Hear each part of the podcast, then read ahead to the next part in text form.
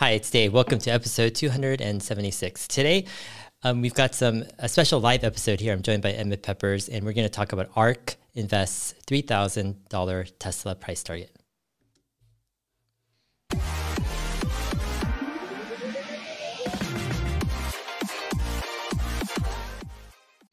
Cool, cool. So I just uh, played the intro clip. So yeah, we've got an exciting week. How are you doing, Emmet?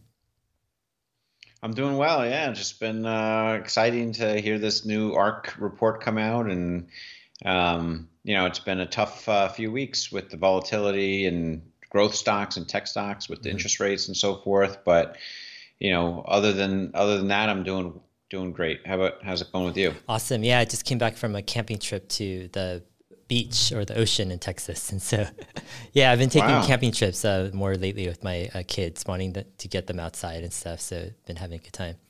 Yeah. So yeah, you have them really well prepared for that from your travels list this past summer. I think. Yeah, yeah, they're like the experts. They just like land at the camping site. They know exactly what just to go. do. They're just yeah. like naturals. yeah. That's great. You got to keep that going. Yeah, don't let them yeah, lose yeah. that.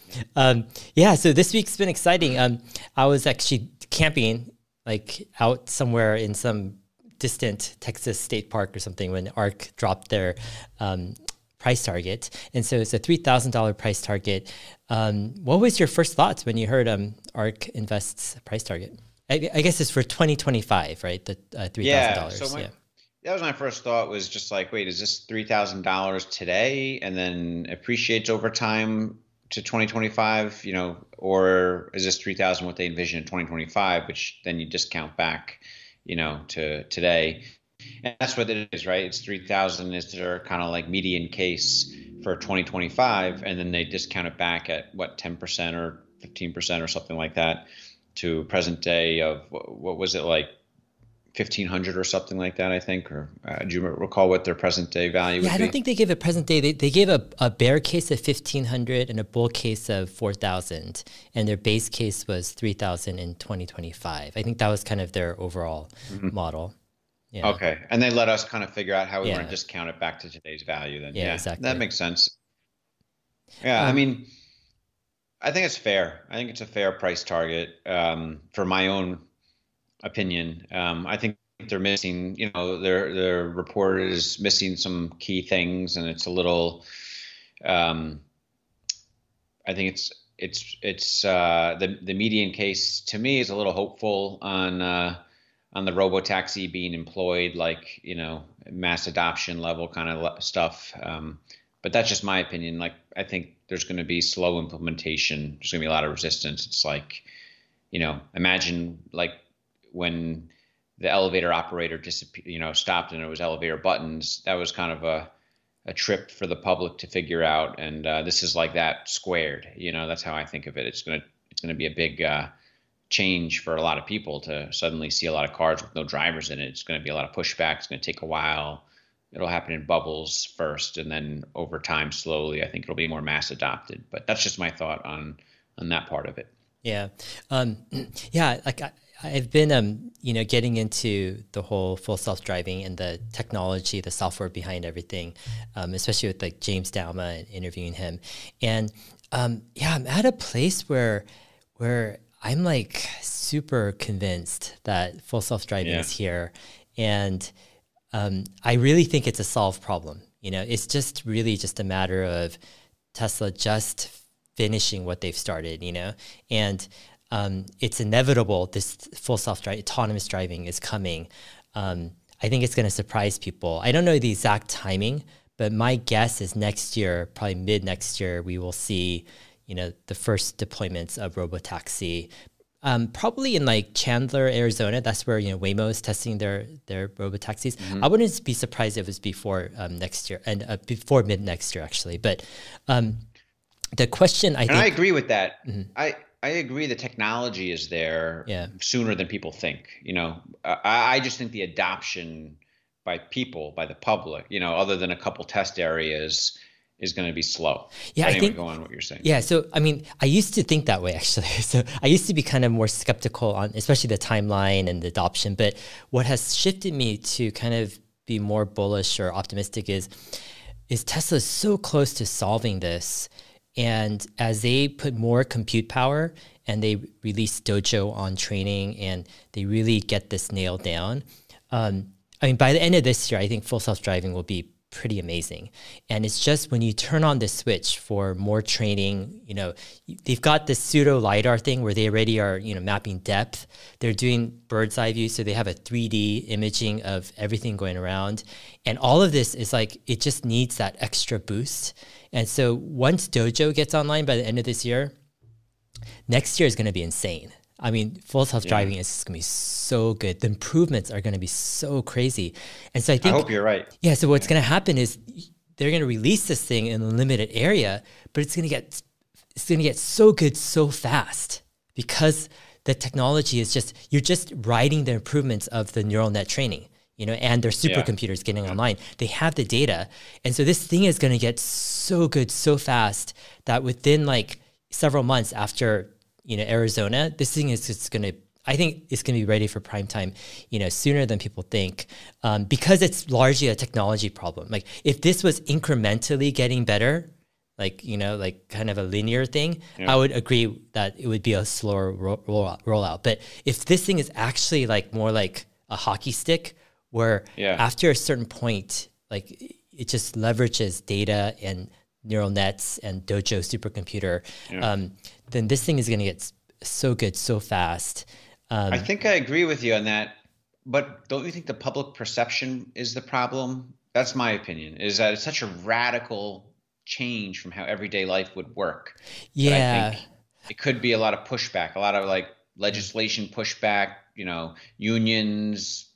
There's going to be so many threats to people's jobs, like yeah. just people feeling like it's unsafe, even though it isn't. Even though it's safer, the first accident there is with you know we see these reports right now, and it's like it's just going to cause delays, in my opinion. Yeah. But that's that's my fear. That's yeah. what I think. I mean, you're going to have crazy you know battles like in New York City, right? I think there's like thirteen thousand yeah. taxi drivers. It's yeah. so ingrained. Like you know, you have yeah. million dollar you know taxi medallions, etc. But For delivery people. Yeah, but um, the the way I look at it is, it comes down to how good full self-driving is. So here's the here's the kind of the problem of I think comparing it to previous like accidents and stuff is mm-hmm. everything t- until this point with full self-driving hasn't been good enough. It's all it's all been like not good, like incomplete, insufficient. That's the perception and the reality. And the reality, right? Yep. Everything. So if you get into accident, it's just a, a poor, bad, you know, autonomous driving computer getting into a bad accident, right? So it's all bad.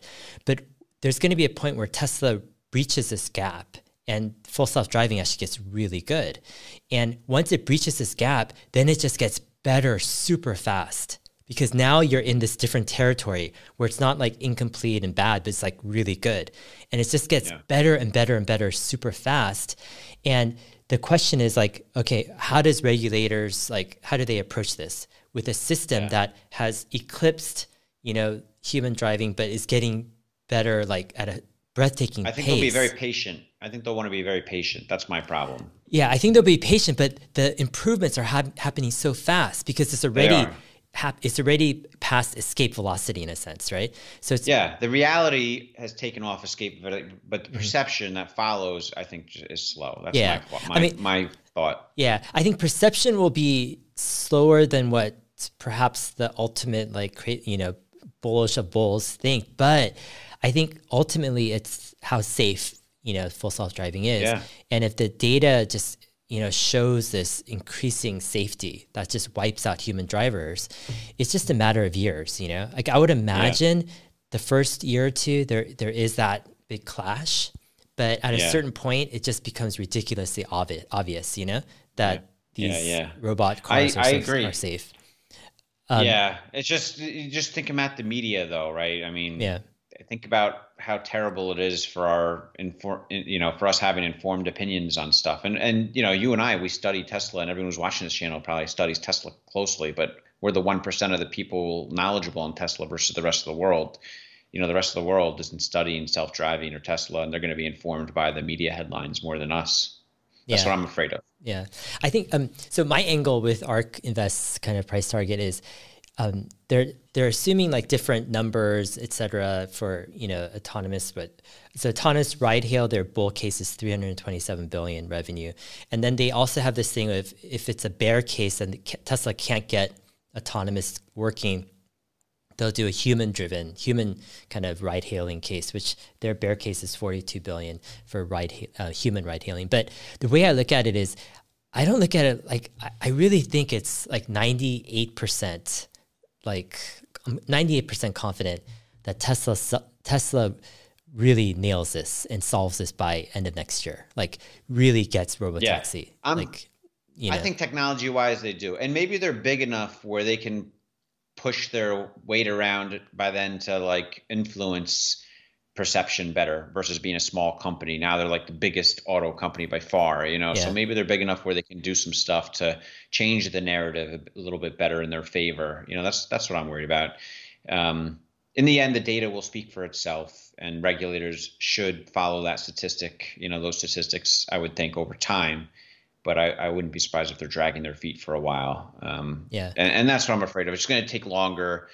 But I do think the price target of three thousand kind of in, in by 2025 you know i don't think that's unreasonable even if i don't think autonomous driving will be like mass adopted by then. It might be but i don't i'm not sure of it you know? I think it's yeah. you know it might take longer to get mass adoption. But i think there's other things they just they didn't include you know? The, the main things i don't think they took into account in their factors are obviously tesla energy how yeah. that develops and tesla solar and the semi truck they didn't really you know um, but i i think there's these unknowns that we don't know yet. Like if they do an electric vertical and takeoff and landing supersonic jet, right? I think the plans will be out by then, by 2025, and that'll pump up the stock significantly in valuation. Like if Tesla did this with autonomous cars or doing this, what are they going to do the jet industry? And that'll be like a couple hundred billion at least, or a few hundred billion in market cap added to the stock. You know, excitement. And then there's like the neural network as a service, which is a new industry. And I think that can really expand fast. You're not going to have regulation pushback like with cars and unions. And that's like a, a technology, like a software as a, service technology is just going to just kick off like that and just pump up margins and revenues quickly for all kinds of use cases. Um, so I think those types of things were not part of their target, and um, because of that, I I I, I think you know mm-hmm. um, that 3000 number is not unreasonable even if i don't agree necessarily with the likelihood of the robo-taxi implementation by then yeah um, one point or one interesting angle is that whether or not you completely believe that by 2025 robotaxi will be rolled out in, in a significant way it's also one angle is like the investor perception that if they perceive and conclude that tesla has solve this problem. It's just a matter of time before they dominate this new market. You know, yeah. trillions of dollars of of new market opportunity that starts to get factored into the stock price. So that's that's the that's kind of the question mark for me is as Tesla starts to roll this out and starts to show that see here's here's the thing Waymo and others are showing they're doing of, something different. Yeah, they're, yeah. they're doing full self driving, so called by lidar, but it's not scalable. You know, they're not. Yeah. It's you can't scale it to millions of cars. You know. Yeah. And it's limited in its functionality too. But Tesla yeah. has a true scalable solution. You know, if they nail it, and they show people like you know robot. Imagine, imagine next year hypothetically, Tesla releases a few hundred robotaxis in Chandler, Arizona, and it's taking people point A to point B, and it's you know going smooth. And Tesla's trying to line up more cities, and as they get to more cities, let's say by the end of next year, you could start to feel the investor perception perhaps start to, to shift to, to think, oh, wait a minute, Tesla isn't a auto company anymore. You know, they're getting into this completely new you know software space right? I mean think about it. It's yeah. it's like the thing about autos is like it's a hardware it's a low margin hardware business you know? It's hyper competitive yeah, yeah. with all these oems you know dirt cheap costs but you get into autonomous driving you get software like margins and, and, it's a platform you know? It's like you're taking a cut of every transaction. It's like these platform plays are like the best in a sense you know? Like they are. um, and that's what tesla has and it's not it's so different than what they're doing right now you know that I don't think people are understanding like what's happening here. There's going to be, I yeah. think, a transformation in the complete DNA and the essence, the identity of what Tesla is. You know, up until this point, Tesla has been like an auto company. You know, um, but they're making the shift into this c- platform company yeah. with software or t- transportation as a service that is hugely more profitable and more expansive than a typical just auto company. And at some point, I think uh, if Tesla can show that they're really nailing it and executing, mm-hmm. then that perception and the value that investors give perhaps you know will will shift regarding Tesla. What are you thinking? Yeah. Yeah, so let me give you a different angle of how this could potentially play out. So I think in China it'll get validated there first before the U.S. You know, adoption will take over in China, and then they'll put more pressure in Western society, you know, Europe and U.S. to follow suit, you know, soon after, because China's economy will ben- clearly benefit from this new innovative technology being mass adopted in China because the government frees it up basically, and that's how I think it could likely play out. You know, and then in China, you have what I view as the likely second place to Tesla globally over the long term, whether it's XPeng, NIO, uh, Li Auto, or some other company, you know, um, that comes about. I think they're going to have the technology close behind Tesla. You know, like they're already doing self-driving, trying to catch up to Tesla. You know, and they're just going to catch up maybe a year or two behind Tesla. You know, on, on this technology, and by that time, that's when you know, after that time, then they catch up on the self-driving neural networks in China is when the rest of the world's going to be opening it up, I think. And then you'll have other competitors to Tesla. So it's not going to be a winner takes most like we hope.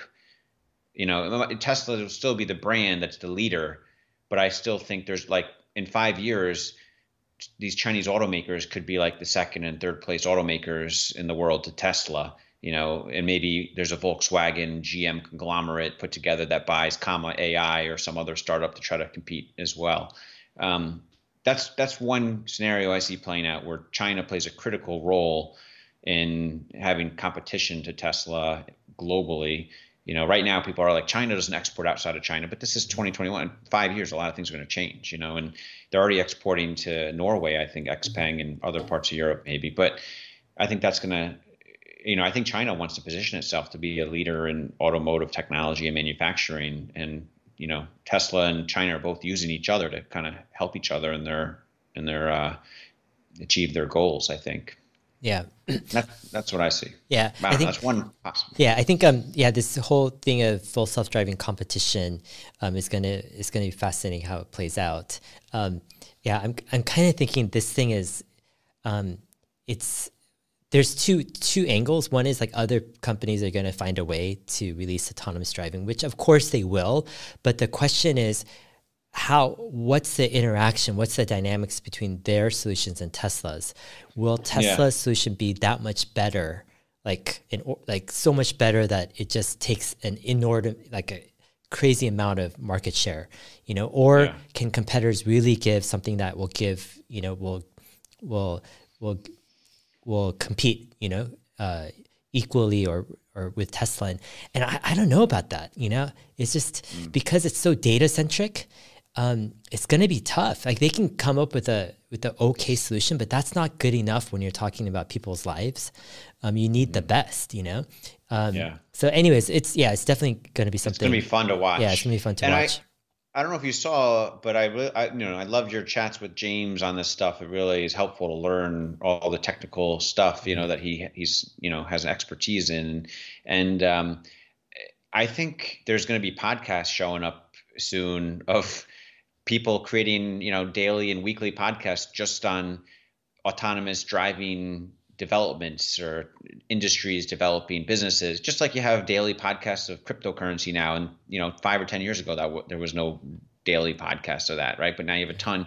I think in, in a few years you're going to have these daily podcasts of all these new autonomous driving developments you know and it's going to be an interesting uh, industry that just is going to flourish and really uh, take off in five or eight years especially mm-hmm definitely. Um, let's see. Let's uh, go to some uh, Twitter follower questions. Um, so, um, Minya Business says, can, can you ask Emmet about possibly his place for Tesla options with new ARK price targets? And if he sees this as another one of those opportunities, would obviously not be as, be as big as S&P 500 inclusion. Um, and if so, what would he be looking at targets and time frame? So yeah, do you think mm. are you do you have any ideas? Like, do you think this is an opportunity, or are you just like it's too unclear? It it seems it's unclear because we've gone up so much. I mean, I wouldn't mm. be surprised if we get a little bump and maybe some uh, momentum if the macro market, you know, plays well with the interest rates again and so I wouldn't be surprised if if this price target helps and get. But I, am not counting on it like like I did with S and P inclusion. I don't think it's like a as high a probability event where it's going to like double in price in three months. You know, like I did, thought with that.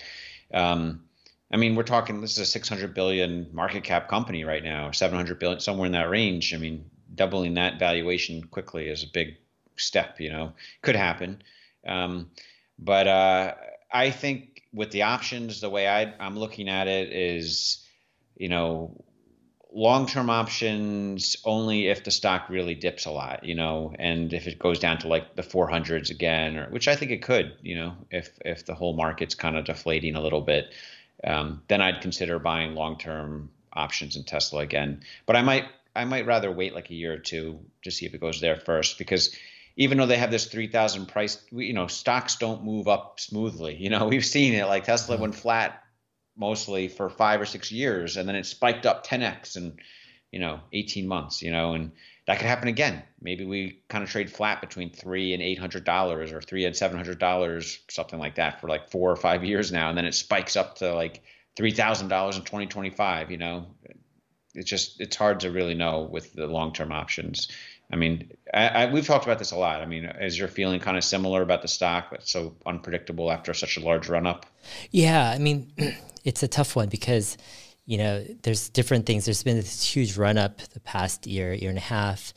Um, also, you know, these growth stocks are being put into question. There's like you know, with interest rates and just the mood mm-hmm. around the sentiment around this whole thing, there isn't as much FOMO, you know, as like when it was going up. And so I yeah. think, um, and then ARK Invest releases this price target, and it's not so, it's a different time than last year, you know, like six yeah, months ago. Yeah, very different. Yeah. yeah. um, so I mean, I wouldn't, I wouldn't, um, I wouldn't be surprised if there was a, a bump, you know, in the stock price, but I would be very surprised if it was a sustainable, like it took us past all time highs, you know, in the next couple of weeks. Yeah. I'd be very surprised. How about you? How about yourself?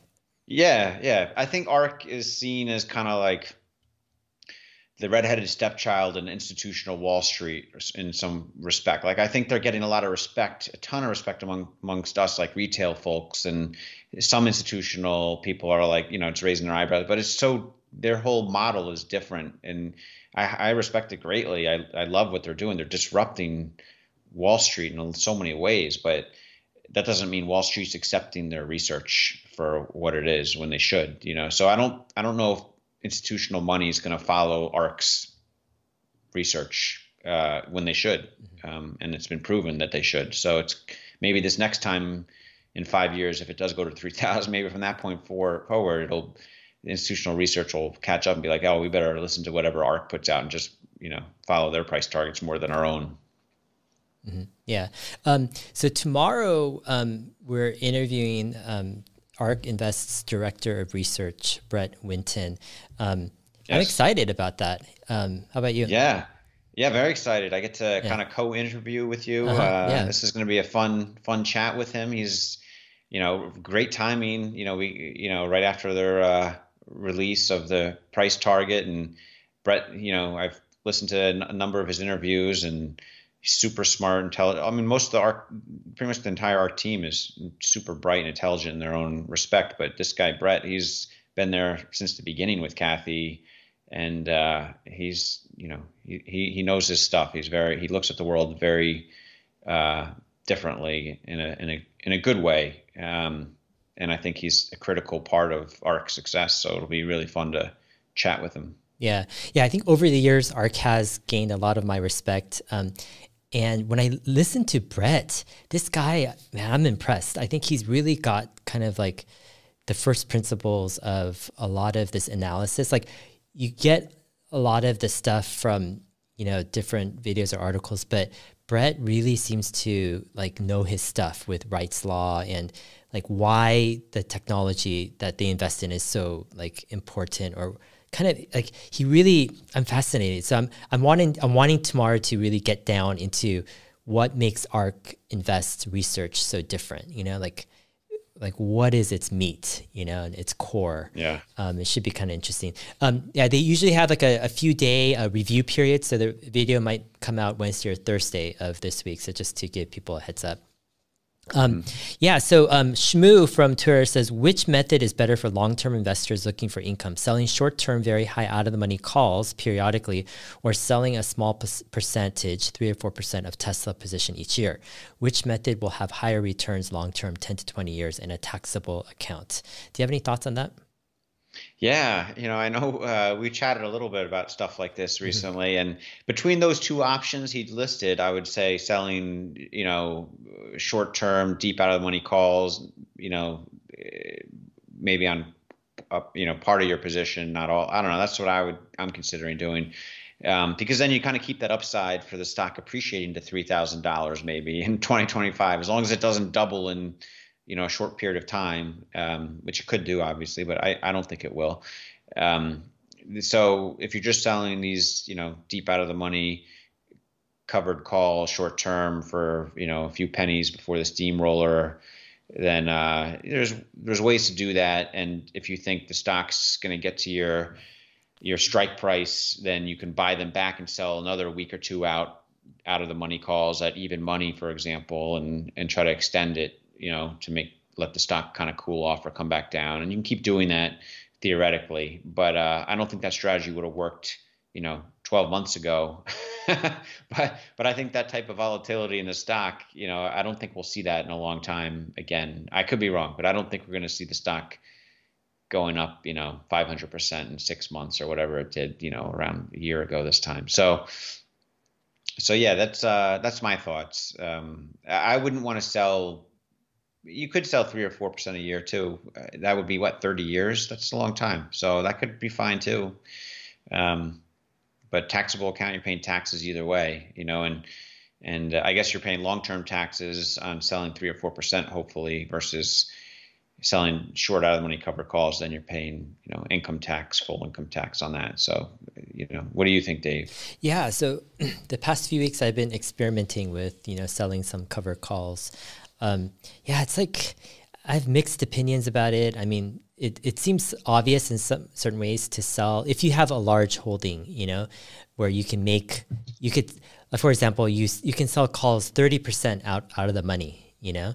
Yeah. Um, you know, you could sell nine hundred or thousand. Fifty percent out of the money. Yeah, yeah crazy. You, and for example, yeah, if you have, you know, like for example, you know, in your case, let's say tens of thousands of shares or something, like it could actually add up to significant income, you know, or, or um, and so, you know, I'm torn because like it seems like an obvious thing, but then there's always a slight risk of your shares getting called away.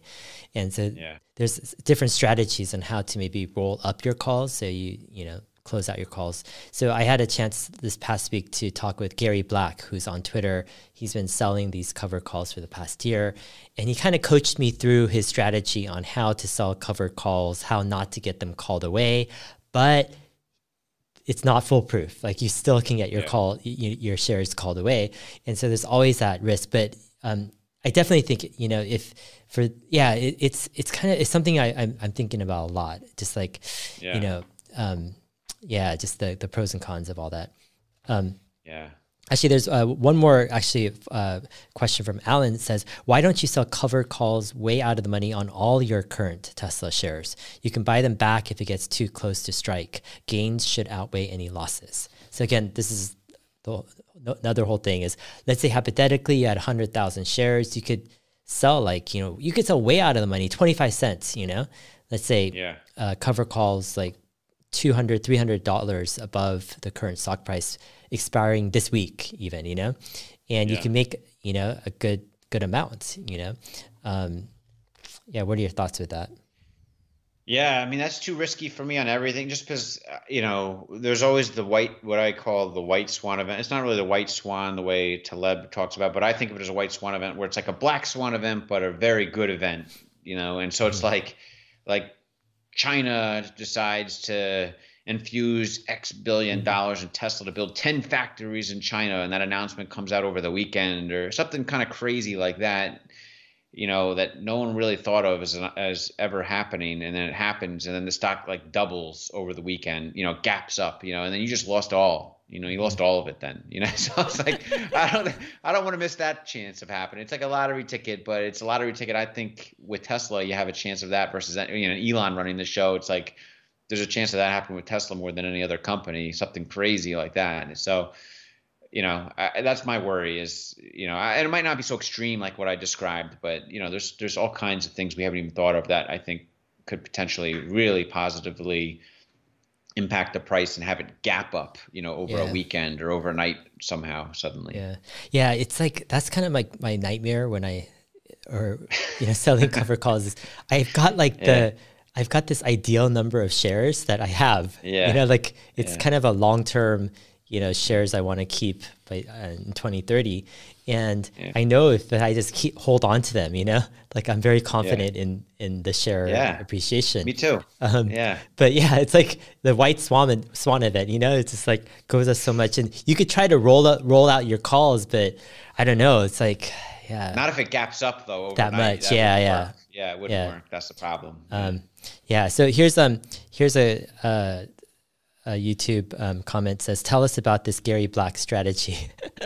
um, yeah, the Gary Black strategy. Um, I need to have him on my show to to describe it, but um, the gist of it is you um, only sell cover calls when the price is down, not up. So on that day, and then you sell for a week out or that week. So you sell weekly cover calls because, um, in his opinion, the longer it is, like three or four weeks or, or a few months, he doesn't have confidence to predict the major catalysts or events during that time. So he wants to have a short period. And then if the stock runs against him, so if the trade goes against him, then he will roll up the calls to the following week. 10 or 15% higher. So, for example, if he sold 800 strike cover calls and the stock price went from 680 to 780, he would actually roll them up. If, as long as it's later on during the week, he wouldn't do it early on the week. He'd roll them up to, let's say, 820, 830 or something, or 850 or something, you know, something 10 or 15% higher. And um, he keep on doing that. And in his opinion, he's done this 30 weeks out of last 50 and he hasn't had his call his any shares called away with that strategy he's very confident that he could you know continue to do that um, and make a good amount of, of income you know just by doing that strategy but I, yeah i'd love to you know dive into it more with him with the specifics um, yeah that's stuff. why i would that's why i would like to do it with like half my shares or a quarter mm-hmm. of my mm-hmm. shares and be a little more aggressive with it too maybe like where i feel like i can you know be more risky so if it does get called away it's almost just like a limit price i set out there so if i'm selling 900 strike calls you know for three bucks you know two weeks out or or four weeks out or you know whatever i can do that and it's almost like a limit price i think of uh, that's how i think of it as for a quarter of my shares or something and if i if the stock goes up like ridiculous to a thousand plus and I'm, mm-hmm. you know, overnight on something crazy, then all right, well, I lost a quarter of my shares at a limit price I was comfortable with, you know, and it's like still have 75% or 50% or something of my shares, you know, that's why I wouldn't do it on all my shares. Yeah. I know someone had asked that. Yeah. Yeah. yeah definitely. Um, so Matt Market Scraper says, I also never hold any cover calls over the weekend for Tesla. So yeah, Gary Black also was noting that he doesn't want to hold over the weekend because who knows what will happen. He mentioned when I talked with him, like Cathie Wood's price target um, yeah. could come out on a Friday, um, yeah. like it did before, and then you know that could mess up you know your calls that you had sold. Um, yeah, definitely interesting stuff. Um, Let's um, go to Mohammed Famin from uh, Twitter. He says, uh, Emmet, what are your um, criteria for stock selection in your fund? And is there a hedging, um, hedging strategy for bear markets? Yeah, I wish I had a hedging strategy for bear markets in place right now, but I, I really I don't. It's mostly a growth long only fund mostly. Occasionally, maybe I'll buy some puts on some index puts or I'll you know, my hedging strategy is sell out of the money covered calls on some things, sort of like generate extra revenue or alpha than otherwise just holding the stock as it's going down. Um, so I don't really short stocks really. Um, I just think this environment that we've been in is a little risky to short anything. You know, whether it's you know, I, you know, there's a lot of SPACs out there that don't have any product for many years, like QuantumScape, for example, or and I feel like, oh man, those are great. Those would be great shorts, but look what's happened. Still have this crazy valuation. You're not making money shorting those stocks in this environment, and uh, you have to be very patient. And in between now and being patient, you know, if you're right, the stock could still double between now. You know, so shorting to me is not as attractive. I'm trying to go for bigger returns than, you know, making marginal successes on shorting stocks here and there. Um, and so eh, for picking stocks, it's tricky. I mean, I just try to remain curious. You know, eh, I, I like to you know learn about the world and what's going on with technology in the future and how I think things can play out and the more curious I can be in in, in researching ideas and things that are happening in the world you know with technology and changes and how we're going to live our life then the more ideas I get for investing you know it's almost like as I'm learning about things whether it's this metaverse, which is like a word that's overplayed now, just like AI, but like Roblox or Unity and how those could play, uh, you know, or or whether it's electronic robo taxis or you know all this stuff. Like I, I'm underlying my research in that stuff. I'm always kind of thinking of what's a good investment opportunity. So it's like that's kind of ingrained in my the back of my head always, and so I'm always kind of listening for ideas and you know. Um, so it's it there's you know I don't have anything with the same conviction I do te- as Tesla, but uh, there's a number of stocks I'm favorable on, and we talk about Lemonade, and someone had asked about that, and that's been volatile lately. But I think Lemonade, for example, I've listened to the more recent interviews, and I think he was on the Meet Kev, the CEO was on Meet Kevin recently. I listened to that, and um, I like their model because I think it's disrupting insurance. They built their own like backbone technology they can keep iterating on really fast, you know, and it, with their insure tech business. And there's other insure tech plays, but from what it sounds like, from what I've researched, is they're the only ones that really built their own A to Z backend, you know, minus earthquake insurance or life insurance. But other than those two things, it seems like everything is in their control, and they can easily update update a few things or tweak a few things here on the fly. Whereas other insurance companies it takes weeks or months for them to like approve new releases and insure tech companies that are coming out. They're really relying on third party backbone infrastructures. So it reminds me of interactive brokers in a lot of ways mm-hmm. and how interactive brokers has disrupted the brokerage industry but with a much better user interface. So mm-hmm. interactive brokers has a terrible user interface and they're still disrupting the brokerage industry right? I mean 10 years fast, slower than it should have happened or whatever. But, um, you know, Lemonade is like developing their own backbone, similar, but in insurance, and they have a great user interface. So I think that combination to me is attractive enough to, you know, to still like them as an example. Anyway, yeah, what do you think about it's too bad interactive brokers didn't do like a Robinhood type of app or strategy. Know. You know, like it would have been the yeah. real thing. You know, like not like yeah. what we have. Um. I'll tell you when I when I worked there, yeah. I when I worked there for years, I always told the founder, I was like, when are we going to change the username policy? Because the username is so unorthodox. It's like five letters and three different mm-hmm. numbers. It was like you couldn't have the same. You know, why couldn't you just have your email address as your, you know? And and so that was just a symptom of the many issues of their user interface. But I was really like infuriated just that we couldn't update the username to be something whatever you wanted it to be versus the weird username creation policy they have. You know, they've improved it a little bit, but it's still like you have to have five or six letters and three digits. You know, and that means you have to have like a weird username just for interactive brokers that you can't you have you know most people like to have the same username for multiple things. They don't want to have like a different username for every single online system they're using you know? So it's just a big that's just a big issue by itself you know? But yeah. that's just the first entry point into the technology people have and then there's other issues similar you know? Anyway but overall the system is incredible. Like if you yeah. run a family office or your institution you know it has great cost effectiveness and it's disruptive. And so you have your secretary do everything for example and they have to put up with all that crappy user interface sign up. And then you just have to kind of learn the weird system like a bloomberg terminal. It's not terrible but you have to have some kind of train you. And then once you learn it and you had a secretary you know there's some frustrations but overall you're saving a ton of money and you have a good value proposition. So yeah, I mean that's their user interface in a nutshell. The problem. yeah, yeah, um, yeah. I noticed. I noticed with big companies, or just even with smaller companies too. Just there's like in inertia. There's like energy. Like like it's hard to change things because it takes so much energy to change something, and you don't get. They don't like people don't think there's a lot of benefit to changing. Let's say the username. They're like, who cares? Like, you know, it's working so fine. You know, we just will introduce more bugs and just like you know, it just creates more problems. You know.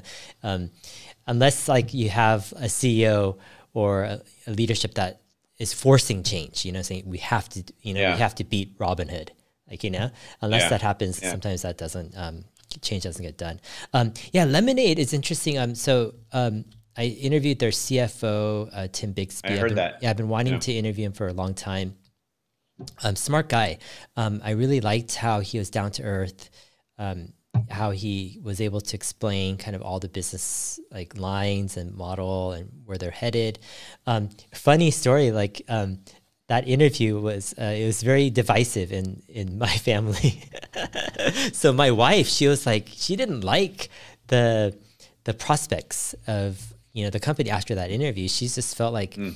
you know, why is the company choosing kind of um, revenue per user over kind of the customer count so early on. Mm-hmm. Like, can't they, you know, achieve higher growth while still, you know, improving revenue?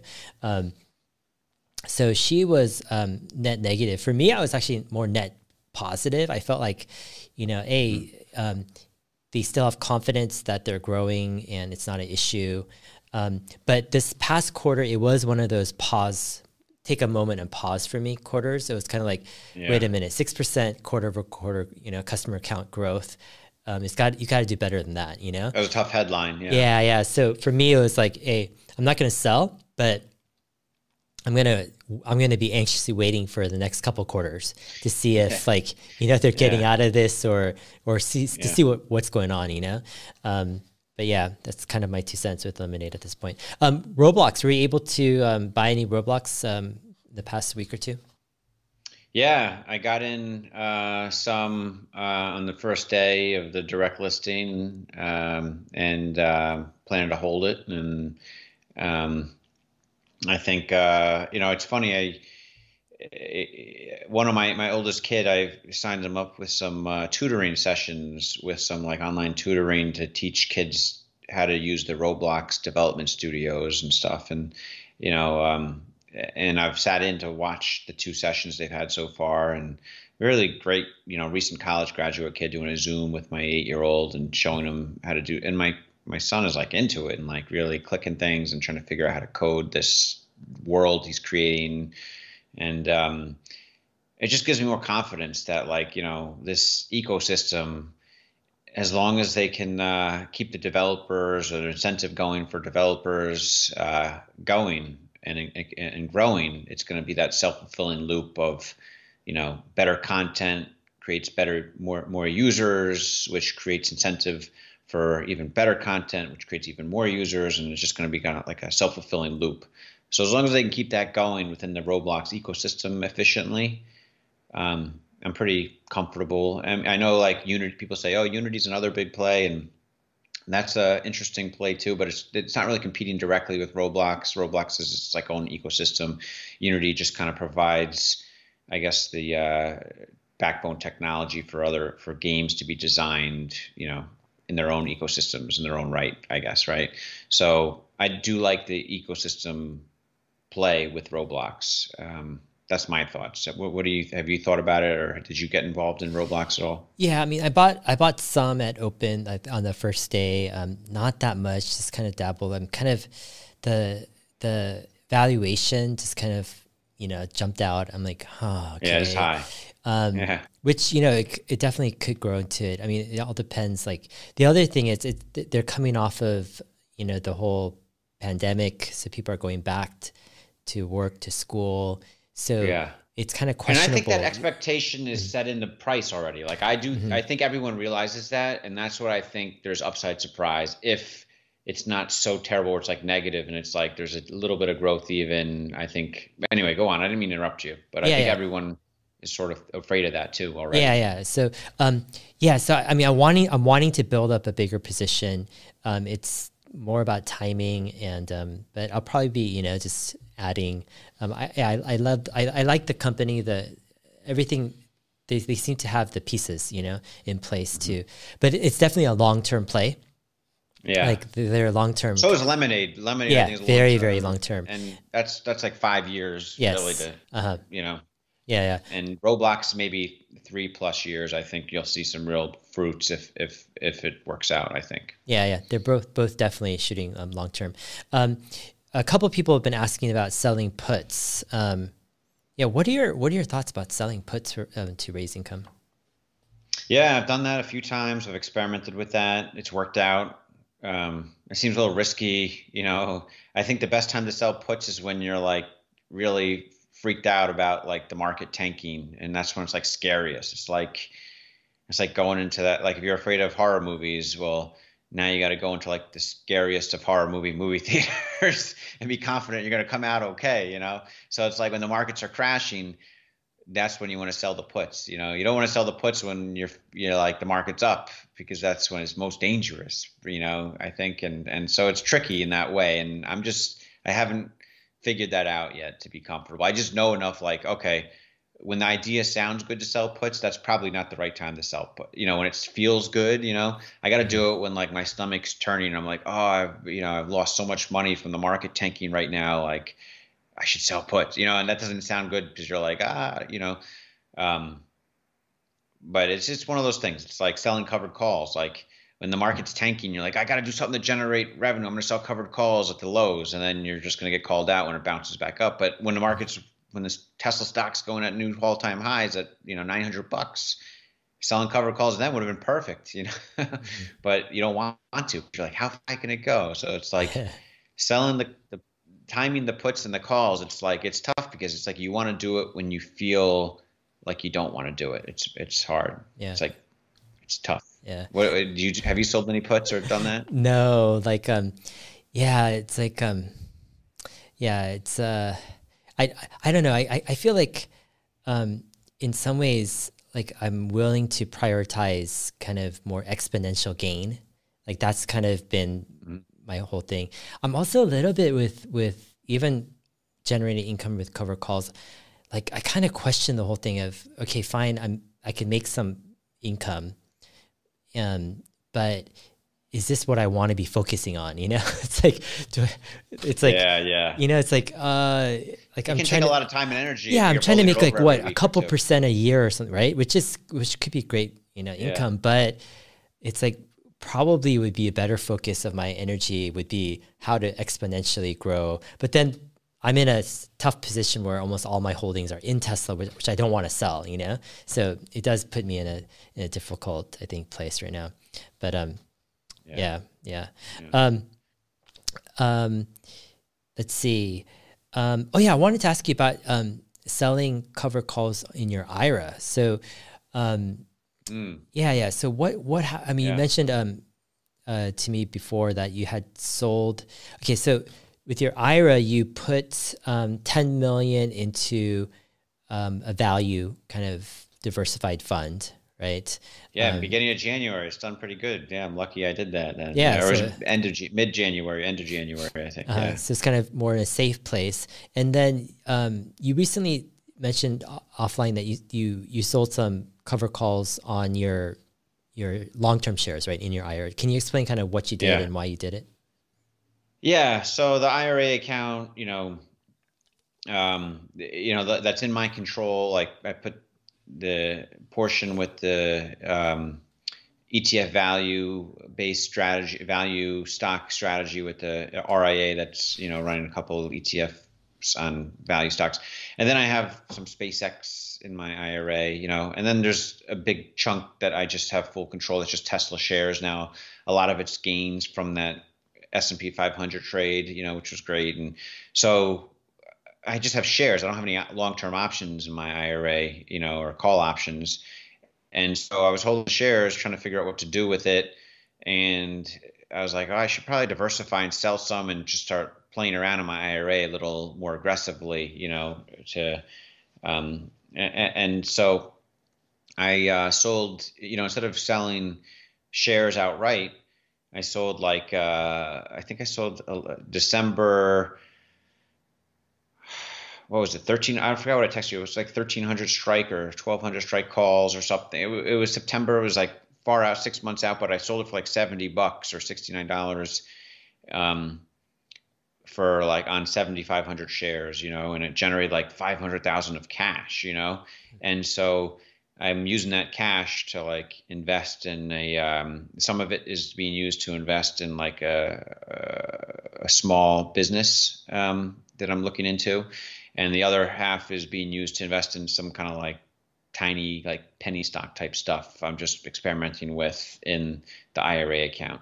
Trying to get like 10x returns on like very risky things that i'm not researching a whole lot that i probably should research more but just don't have time to research all these penny stocks but i'm interested enough to like put a portion of my ira account in them. So so i thought of like selling those covered calls as like having a limit order at like 1200 or 1300 dollars whatever the strike price was. But I'm at the same time, I'm also getting cash to do these other things, you know. And uh, if it doesn't ever get to twelve or thirteen hundred dollars by September, or even if it goes to twelve or thirteen hundred dollars in June, but then comes back down to like a thousand by September, let's say, then I just got that cash. Uh, the way I look at it is I just got that cash for free to do those other cool investments with, you know. So I'm thinking about doing that every six months until it gets called away, until my limit price of whatever it is, like 400 or 500 dollars above wherever it is, hits, and then at that point I'll have the extra. I think it was actually a thousand strike. Sorry, not 1300. It was a thousand strike calls. Mm-hmm. Um, because it was going to be an extra 7.5 million cash if it gets called away. So if it gets called away, I'll just have 7.5 million cash to kind of like diversify more, and I'll still have 10,000 shares in the IRA account of Tesla that I probably won't touch or you know sell really deep out of the money calls on eventually, but I'll have a lot of extra cash to do stuff with if it goes that high. I don't know. That's what I'm thinking because there's no tax consequences. Yeah. It's much more free to like, and I could do more cool things that I think of with my IRA account, right? Yeah. I mean, there's tax consequences when you take it out eventually, but between now and then, I don't have to think about it. You don't have to be like, oh, I'm going to pay 50% short term on this or whatever. You know, it's not something I even have to consider in my decision making. Yeah. I mean, with your um, personal account, so your taxable account, so are you kind of more um, more cautious with some of your moves because you don't want to pay taxes if you, you know, for example, get called called away your your shares or or something like that? Absolutely. Yeah, absolutely. I mean, I already paid a lot of taxes for 2020 and it's just not fun like when you know you're paying like all this the maximum tax rate on things and I'm not I don't really have any special tax evasion or tax special I mean I've a couple small like I set that foundation up so that's I donated stock to that and I experimented with a little bit with a conservation easement syndicate which you know just a little bit and um, so there's some couple things I've done to mitigate maximum taxation of, but it's still, you know, I'm paying a lot in taxes, and I know there's people at my level that, you know, I feel like I'm the, the dumbest person of them with regard to taxes.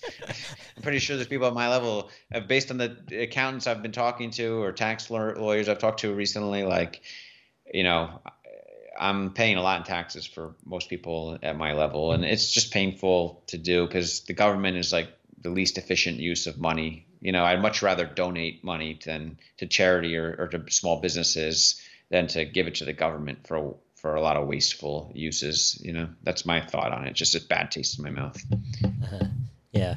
Um, and then um, the the company you're investing in, I'm guessing it's a startup um, with your IRA money, right, or part of yeah. it. Like, how are you doing that? Mm-hmm. Are you able to invest in like a a, a startup through your IRA, and, and, yeah, where does it go through? Is it yeah. yeah, I did it once before actually with a, a friend of mine. This isn't, you know, the person who's running this business is a friend of mine, but a friend of mine introduced me to them. But um, I did it uh, in the spring actually uh, last spring with a friend of mine's startup company, a small amount, but I used a, a self-directed IRA custodian. There's a ton of them out there. Um, you can just Google self-directed IRA custodian. But the one I'm using is called the the Entrust Group, and so I set up my IRA account with them, and so I transfer cash from my Interactive Brokers IRA account directly to the Entrust Group IRA account I set up with them, and there's no, you know, it's just a tra- IRA to IRA transfer. It's no tax uh, event or anything.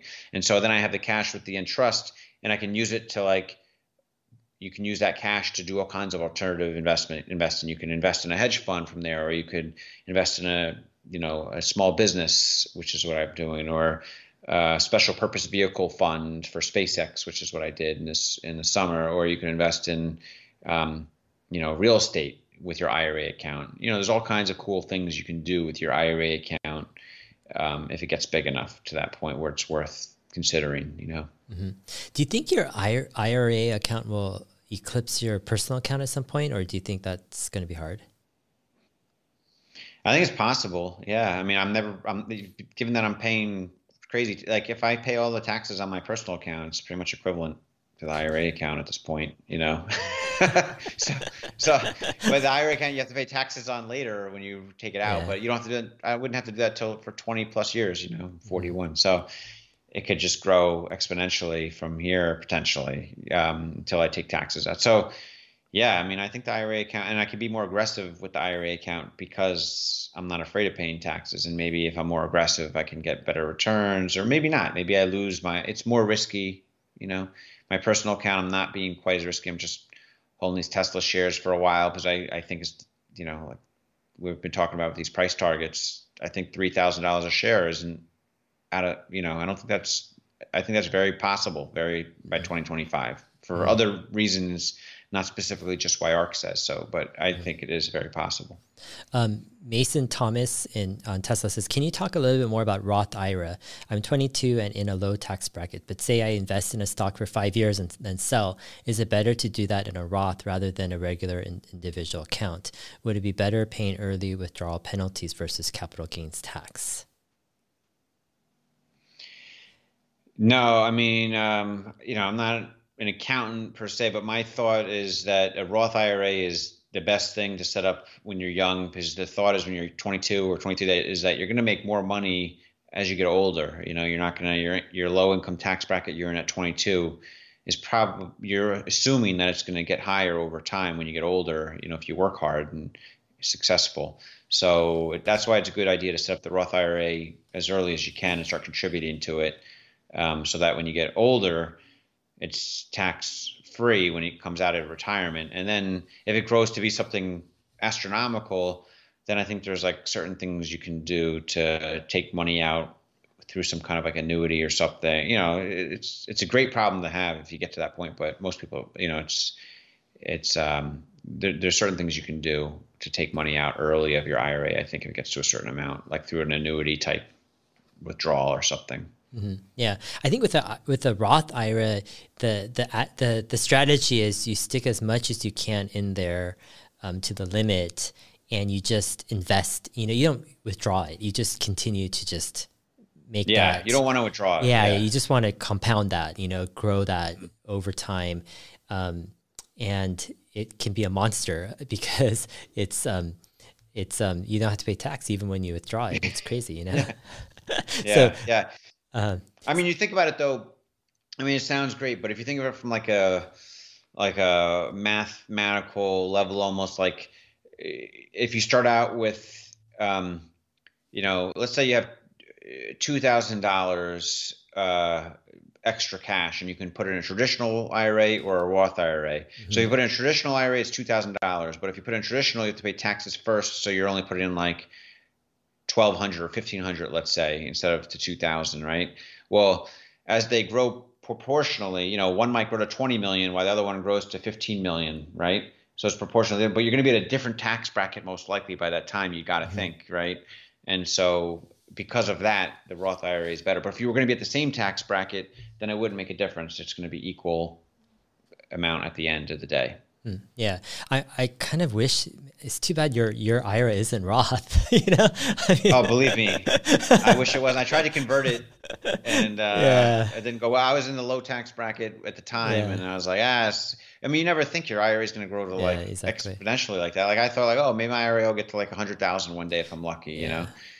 But I never thought it would get to this. Yeah. So I had a Twitter um, follower reach reach out to me several months ago, a few months ago, and he's um he's been uh, invested trading Tesla, got into options and stuff uh, last year, and then he has um he has several accounts, but one of his accounts is a health savings account, right, at HSA, mm. and um, he has like a million. One point something million in this H- oh, no. health savings account. we got a lot of surgeries planned. because you know it's like you can only you know, put in a certain amount, but he just compa- he just went crazy. It just with Tesla options, yeah. you know, he just went crazy. Yeah, so he has like between one and two million dollars or something in Tesla in this health yeah. savings account. Um, so yeah, I'm trying to I'm trying to have him kind of um, clean up his statements and summarize them. Maybe I can uh, interview him and stuff. he's been working on That's it for so a few months, so it's, it's he, oh he's done gosh. so many trades. It's like crazy. Health savings account. That's he's like the worst type of account to have all that money in. it's like, oh, I better get sick now. Um, no, I think you can actually withdraw it at a certain age. Oh, though. you can. Yeah, yeah. It it, uh, okay. it becomes well, kind of like then. a retirement account. Yeah, yeah. It's kind of a loophole and stuff. Okay. Um, yeah. Um, a couple uh, tweets I want to ask you about. One is you uh, tweeted, I think, a week or two ago. You said, "Prediction: Tesla coin is coming. The opportunity is just too ripe." What do you mean by that? Yeah, I mean, look, Elon called you know Zach Kirkhorn, Kirkhorn, a master of coin. to me, that's like what?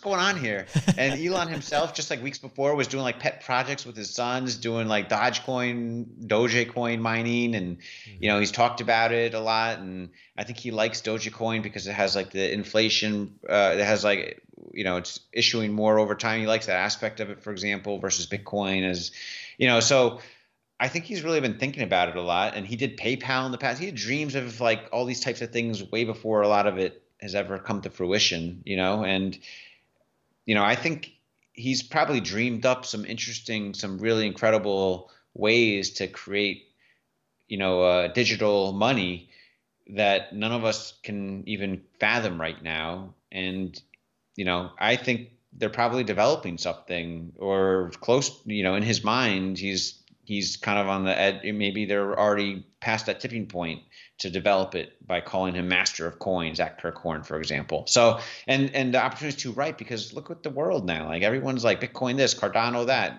Ethereum this, and everyone's in all these different directions, you know. Uh, uh, and I think he knows the way to pull it all together. And at least within, maybe it'll just be within the Tesla SpaceX ecosystem in Mars. I don't know, but I wouldn't be surprised if he tries to pull it all something all together just for like a digital money purpose for everyone, you know, maybe somehow it includes all of them. It's like weighted in different currencies. I don't know. I have no idea what he's thinking. He's much more smart, you know, more brilliant than I am on this stuff, but I know he's thinking about it. You know, I, I know he is. I mean, he talks about it, right? It's caught his attention, and yeah, uh, you know, master. You, you don't just. it's not a joke, master of coin. It is a joke, but it's like there's a clue there. You know, it's not just like a joke out of nothing. I mean, what do you think? Don't you think that means something? Yeah, I mean, um, yeah, it seems like half his tweets this year have been crypto related. You know, yeah, and so yeah, it, really yeah, it, it shows like it's definitely on his mind. He's definitely doing his deep dive on it. Um,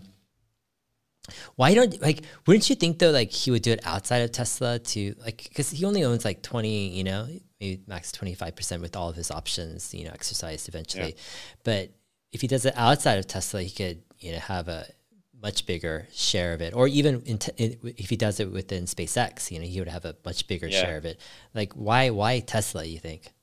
Well, I thought the same is possibly just outside, but then he named Zach Kirkhorn master of coin. You know, like he's the CFO of Tesla. You know, and he already bought Bitcoin within Tesla. You know, I uh-huh. feel like you know, and Tesla's so big it can almost do anything it wants at this point. It's almost mm. you know, it's pretty much at that place. You know, so it might be outside of Tesla. It might be like a Mars coin or X coin or whatever. You know, could be, but I, I think it's going to have something to do with Tesla, and uh, maybe it'll be like used with the ride hailing versus slash robotaxi somehow. I would be mm-hmm. maybe he introduces it at the same time they introduced the ride hailing robotaxi app right? Wouldn't that be so cool? Like, you know, I know they've designed this app, right? You saw it at sort of, I, I think you might have got a sneak peek yeah, at like the, yeah. so that was like two years ago. Mm-hmm. And so, or three years ago, I don't know. It was like at least two years ago. Maybe it was three years ago. But they've been really iterating on that, I'm sure. And what if he's going to introduce like some Tesla coin as part of that app? Like, hey, this is how we're going to be exchanging value in the app, you know, like, Web 3.0 is exchanging value. It's not Web 2.0 is read writing. You know, Web 1.0 is read only. Web 2.0 is read write. Web 3.0 is exchange. And so I think he's going to innovate there. And uh, Tesla, you know, could be a great use case for it. The ride hailing, robotaxi stuff, like deliveries, everything. Yeah. Um, so, okay. So, so, so, a few thoughts. So, I don't know if yeah. if the opportunity is in Tesla releasing another just coin, another crypto of if it's just it could be backed by bitcoin though i'm saying. Like it could be something backed by bitcoin. Yeah like the thing is i don't think elon just wants another coin out there. Like he wants to fix a problem. So i think the, the likely sure. scenario is he dives into dogecoin. He's like oh man this is a mess. He dives into yeah i think bitcoin. he's already doing that. Yeah. He dives into bitcoin. He says what's up? You know, why isn't why aren't people innovating on this thing as much as they should? You know, he looks yeah. at Ethereum. He says, you know, or guys, Bitcoin also he's like, it seems unfair that all these early movers are just buying it up. Yeah, and you're gonna exactly. be the richest people in the world because they it, just he, buy it up. You know? Exactly, and he has this criticism that it's just too deflationary, right? It's just it, the, yeah. the, supply is too capped, um, so the price moves up too fast, basically, as people buy into yeah, it. And, um, yeah, and he looks at Ethereum. He's like, yeah, interesting. Um, they're kind of moving slow with scaling it. He looks at Cardano. See, here's the thing, man. Cardano to me is is one of the most in- fascinating crypto projects out there. Like I'm I'm naturally skeptical with some of the stuff out there, but with Cardano, like man, it just he it hits like so many things on the head. Like they actually have like a real vision. They really want to like better the world. They want to really make it the currency for let's say Africa and the underdeveloped um, people in the world, they have like all of the pieces in place. Um, they're gaining, you know, communities. Um, they just have so many things. Um, the question though is like, I think um, if Elon had something to contribute to crypto, I think it could be either like if Cardano is good enough, then I think Elon maybe would just step back and support Cardano in my opinion. Mm. But but he's never said anything about Cardano. Yeah, he's never said. I mean, there's been theories that it could be on his radar. Yeah, the whole thing of fork in a road that he tweeted before. That's kind of a Cardano phrase. So people were speculating mm. he could be supporting Cardano, but I'm not. There's no no other evidence besides that. But the other thing is, if Elon says, "Hey, I could create," you know, it's not a coin per se, but I I'm creating a, a platform. You know, I'm creating the next big crypto, you know, ecosystem and it's going to be uh, based on innovation and what crypto should become you know? And this would be a big project. It would be a project that is basically trying to you know overtake bitcoin ethereum cardano polkadot all these others and become the crypto you know of cryptos. Yeah. and i think you know that would be the the most interesting scenario because of all the people out there who know how to push innovation. Like Elon has proven that he could do it with just a few percent of his time. You know, he could push major yeah, innovation. He can hire the right decision makers, right engineers, exactly. and push it and make a couple decisions and make it in the right direction. Yeah, but it takes. I noticed wants. with Elon, it takes him a while. Like I'm not sure what the exact time frame, but it probably takes him a good six to 12 months for him to get really familiar with the technology, whether mm-hmm. it's Neuralink or tunneling or or satellites, you know, with with with Starlink, etc. There's like a there's a, a, incubation time where he mm-hmm. like he he he just explores. He thinks that this is a great thing, but later on he finds you know it's not. And and at the end of it, it there could come out to be something really interesting, you know. And mm-hmm. yeah, if if there is something like a Tesla Tesla crypto, you know, Tesla coin crypto, like a, a real platform that really is the next big thing, this could be huge. I mean, we're talking about like like huge, trillions huge. and trillions of dollars, yeah. you know, of yeah. of of of value. I mean, crazy stuff. Yeah. Yeah. Yeah. I mean, I just think it makes too much sense to go with the robo taxi, ride hailing, deliver, autonomous delivery stuff that they're going to be doing. Like, are they going to really just want people to transact in like 10 different cryptocurrencies and fiat currencies? Or are they going to have their own like central currency that they're going to want to have adopt? You know, I don't know. It seems like a, a fit. Yeah. Yeah. Master of coin. yeah. so that Master is the clue right there. That's the yeah, clue. yeah.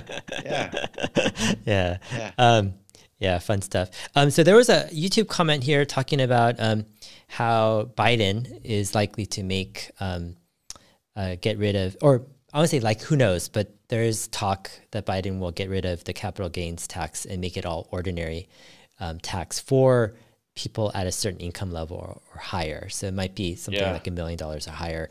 Um, have you been following kind of that talk at all? And what are your thoughts with that? Yeah. Um, you know, I talked to uh, my uh, my advisor who's helping me with that. Um, you know, the uh, value based strategy and talking about, about different things. And I touched base with him last week and he's talking to all his CFA friends and and and accounting friends and stuff, and they all think you know they handicap it at like seventy percent chance that this happens. That you know uh, basically wow. capital gains tax goes seventy percent is not a sure thing. You know, it's two yeah. out of three. That's pretty yeah. good though. But yeah. um, you know, um, and he's looking at like living in Puerto Rico, for example. He just came back from a trip to Puerto Rico, and he's like, yeah, I, my wife at first she was like one in a million. I'm not going to Puerto Rico, and we just went on vacation. and and then he's like, yeah, when we got back, it was like that Dumb and Dumber movie when you're like, so you're saying there's a chance. I feel like it'd be the same with my wife. Like I'd convince her to take a trip with me to Puerto uh-huh. Rico, not like as a way to like move there, but then when even though right now she's like, no way we're moving to Puerto Rico, and then when we come back, I'd like convince her on this plane ride, like, hey, look at all the money we'd save we lived there too, and then she'd be like, possibly, but it would still be a long ways off from like a decision. But I think a lot of people might start moving to Puerto Rico, you know, uh, and, uh, uh-huh. you know, but but seventy percent chance if that's what these CFAs and accountants are handicapping this is going through as, that's that's a tough pill to swallow, you know, like no benefit from capital gains holdings, you know, for, you know, it just seems like um, people are going to just jump through more loopholes to avoid it, you know, whether it's moving somewhere offshore trusts, you know, all kinds of stuff. People are going to just, a lot of these, these things they put in, there's not, you know, a lot of people come up with these crazy, you know, tax avoiding solutions for these, you know, the wealthiest people come up with the most. You know, I'm starting to figure out like, wow, some of these people jump through so many crazy hoops. I don't want to jump through a ton of hoops. It's too much work, too much paperwork to keep track of. But I can see the incentive, you know, and a lot of people do. Yeah. I don't know. What do you What do you think? You think it's uh, you must, you know, be a little, uh, you know, not not happy with that the seventy percent number I just quoted you. yeah, I'm like, what seventy percent? Yeah, that's um. Do you think they'll Do you think they'll make it retroactive to the get to the beginning yeah, of the year? that's what he yeah. said. Seventy percent retroactive beginning of 2021. Hey. So so it's too late Jeez. now. Yeah. Man, that's a rough one. Yeah, it's a tough one. Very rough. Yeah, yeah. yeah. What do you do, man? you just never sell, or yeah, or you don't care anymore, and you just you know you don't yeah. hold things long term. You just do all short term trading after a while. Have you heard of the whole mark to market tax that's being discussed at all? Oh, is this where they're just gonna like? try to tax you on what your paper worth yeah, is yeah, before exactly. you even realized any gains. Uh-huh, yeah. yeah. I think that's got a that's probably, hopefully that's got a harder time to pass, but okay. that that's going to really ruin the economy. I think if they were to pass that, I mean, especially people like like you're going to tax Elon Musk like yeah. X billion dollars, like really? I mean. Mm. He's he's not planning to sell any of his shares anytime. Soon. You know that just those people don't understand economics, in my opinion. The people that are. I mean, I can see. Okay, let's raise you know, let's take away capital gains tax altogether. Okay, so some crazy tax, crazy, you know, legislation they want to do that, you know, but to mark to market taxes, that's just totally dis- disincentivizes the uh, uh, new business, you know, founders, and I don't know, it just it's going to really hurt a lot of businesses, I think, big time. Yeah. What do you think of the wealth tax that's being proposed? Oh my gosh. Well, what's the specifics of that in California? You mean, or just all over? Um, is it the country? I know California. Yeah, country. Uh, yeah, Elizabeth Warren. She's uh, proposing uh, fifty million and above. You know, yeah. would would start out at one percent per year, and then it would go yeah. up. You know, as you have more wealth. And is that going to be on unrealized gains too? I would imagine. Yes. It's just on your wealth, right? Yes. Yeah. So uh, yeah. Yeah, I don't think that's going to pass. I mean, I feel mm. like every couple of years, Elizabeth Warren or Bernie Sanders are trying to bring that up, and it just doesn't, you know, it's a headline, but you know, I don't think there's going to be enough to pass that. I mean, there's so many politicians that have very wealthy families too, you know, like, but I just don't think it's going to pass. Yeah, it, that comes up a lot. That seems yeah. like that wealth tax idea. Yeah, um, but I'm not. I mean I just think the government is not a good way to use capital. Like, you know, it, it's just um,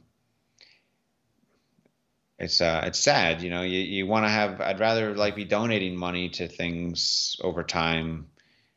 You know, investing in small businesses. You know, venture capital. I'm starting to see is like a huge reason for success in the United States and our economy and our livelihood is because I'm not a venture capitalist, but I could see venture. I think venture funds, you know, like as cutthroat as their model might seem, like they're allowing small businesses to grow and innovate and create like incredible economies in the United States, you know, like and and all these things are going to like disincentivize that type of business, you know.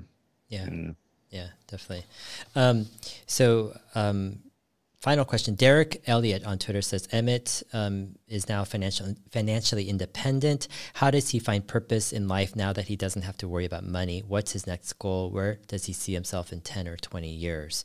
Um, you've mentioned in the past, you know, you're wanting to do kind of um, your model of your fund is to give half of its, um, I guess, pro- fund profits to charity. Um, half of the the fees generates. The fees. Half of the yeah, that's right. The fees. The, yeah. that the, the fund the generates charity. to charity, and you want to set a model for other funds. Um, and you've also shared kind of your concern of kind of capitalism, kind of yeah, um, yeah, the future of capitalism. Like, yeah, yeah. I mean, um, I was wanting to ask you more about that. Like, how how concerned are you really? Like, do you see some concerned. threats about, uh, you know, regarding capitalism? Where are these these threats coming from, and how serious are they? Yeah, I mean, I think the younger generation, you know, they're having a hard time catching up, you know, to uh, to to everyone else who's done well and made money. For example, you know, if you're coming out of college, where do you, go? you know, you're voting for, you know, you're going to be voting for people that you want to that give you the best chance to have a good outcome, and you know, I think capitalism is seen as like, you know, you, you either swim or you sink, you know, and and there's no in between. You know, you either make it or you're not going to make. You know, you're working for the man for the rest of your life and on a you know low income. Like starting a small business, there's a lot of people that just will never do that because it's too risky to them. You know, and they don't. You know, or a lot of people that will start a small business and just fail. You know, but they'll learn a lot. You would think, and um, I just think it's like you either you know you know kill or get killed. That's how people see capitalism. It's like cutthroat you know and um, that i think resonates with younger people that are falling behind and have student debt or whatever you know they see all these successful people um, and they just feel like they can never catch up and they feel it's unfair. And it might feel unfair. You know, the results are not fair, right? I think opportunity is close to fair. You know, sure, there's opportunity isn't always equal, but I think it's close. You know, closer than almost any other society in the world that's gone on. Um, and so there's just not going to be equal outcome. You know, but I think capitalism itself could do a much better job of not being so cutthroat and actually giving back. You know, right now a lot of people just are you know, a lot of successful businesses just pay taxes and pay the minimal taxes possible and just focus on growing, growing, growing, and growing revenues, growing shareholder value, and making everyone richer that's part of the company or invested in the company. And I think that's been the focus. And then you have like people like the Salesforce, C, you know, um, CEO. Which I think he's got something where he's kind of changed some. He's the one percent of your time, one percent of your money. So that's a good. That's a great starting point. For example. Um, uh, Ark Invest we're interviewing tomorrow. They started selling swag for good for donating. That's a good thing, you know. But I think if you could have companies, especially Wall Street, which is seen as like the most capitalistic pigs of capitalism, you know, hedge fund managers, Wall Street, if you could start having them give back aggressively, you know, that could really help the world, you know, it could help the perception of capitalism amongst the younger people if they see like, oh, you know, my student loan is, you know, is being forgiven because of this charity that helps pay off student loan or whatever. You know, there could just be a million use cases for donating. You know, you have billion, multi-billion dollar hedge funds making billions in fees. Like they could give, they don't have to keep that all for themselves. I mean, they they want to. Why? You know, everyone's greedy and wants as much money as they think they're they can earn. But um, ultimately, at the end of the day, like you have to figure out like why do you want so much money? You want to make the world a better place. I would hope most people, right? But everyone sees how to do that a little differently, I guess. And the way I see it is like let's try to improve the perception of capitalism so we don't go into like a socialist type you know environment where it's too fast you know of i think there is a, a, a, bridge to go to like universal basic income and i think it could be done well and if it's done right but i think it could also be done way too brashly and quickly with like you know the wrong uh, election cycle and then all of a sudden you have all these taxes we're talking about like even more aggressive taxes going through and everyone just being like upset and just the economy going into a tailspin, people leaving the country, you know, all this stuff could happen. But that's just my my own fears, and I, I but I see them as realistic, you know, in in the next one or two election cycles. Yeah, I think. Um, I mean, when I think about some of these issues, I think of like kind of the bigger trends in like historical, like where we are, where we where are we in the bigger like multi-hundred year view and yeah. what i see is like the forces of technology are changing society so fast it's just like with computers and internet it's like the amount of change is just unprecedented you know so what, fast yeah, yeah what people have to go through in terms of change in five years or 10 years this is that's a lifetime of change in previous generations right and then you with technology yeah. combine that with you know more of a globalized you know world um, what you have is you have this winner takes most you know kind of effect where you have these network effects where technology is used to create amazing value but it's hard to replicate that value without the same network effects and distribution that these large conglomerates have. And what you have is you have the wealth of technology being kind of you know brought together with the companies that are are holding those network effects. And if you're connected to one of those companies, either by owning shares as a stockholder or by being employed by one of those companies and getting equity or salary, or if you live in an area that is close to these, you know, big companies or companies that are taking advantage of the bigger tech and globalized, you know, trends, then you can benefit in some way. But if you're not, if you're kind of like in rural America, far away from, you know, any of this, how are you benefiting from it? You know, like the massive amount yeah. of wealth being generated. It's like you're so far. You know, I think that's part of the tension is you have this dichotomy of those who are benefiting, those who aren't, and then what you what you have that worsens everything is you have this complete stall of the government. Like when have both sides of the aisle like come together and actually done some legitimate work. You know, it's like it's yeah. complete stall. It's complete inept. Like we have an inept kind of a, a, a, vacuum of of leadership. You know, in government, and this has been going on for a long, long time. And you combine that with the things that are happening with technology and globalization, and you realize that this is becoming a tragedy. Like, you know, if you had, you know, capable leadership who were able to make the right moves, then you could come yeah. out of it like, you know, um, well off, yeah. you know, better off. But you have kind of just the worst. I mean, you just have the worst situation to deal with the changes, you know, happening, it feels like. Yeah. And the leadership, the thing about the government, like, I totally agree with you. It's the system, it's the system of the government we're in, and it includes the media too, you know, and you combine it, and there's no way it can see even if you have the most you know impressive leader, you know, as president, and the you know most impressive, a couple of very impressive Congress people in there. Like, I just don't think the system is set up in a way to let it succeed um, at this point. Like with when you combine the media craziness of politics now, you know, it's just pitting people against each other constantly, you know, and it's just a, it's a tragedy, like you said. And um, so I think you got to look elsewhere than government. Like government's not going to be the solution. That's going to be the tragedy, in my opinion. And so that's why I think you got it's got to be up to the businesses that say, hey, let's let's try to make this right. Let's try to give back to you know people that need it and try to help the world in ways the government is obviously failing at. You know, so that's my thought. I yeah. mean, the future of government is dire. And, yeah. And I mean, like. Good like there's some simple things that could happen. Like for example, like um, you know, um, you can if you're if you're in government. It, see, the the problem is also like, you know, when you try to govern by committee and by consensus, like you barely get anything done. You know, because like there's too many yeah. special interests involved. But if you really yeah. had like you know a capable leader who is saying, okay, the, one of the things you, I think you need to do is you need to encourage people to start and to, to move their businesses and to start businesses in areas that are not taking advantage of the great wealth that's being created with tech.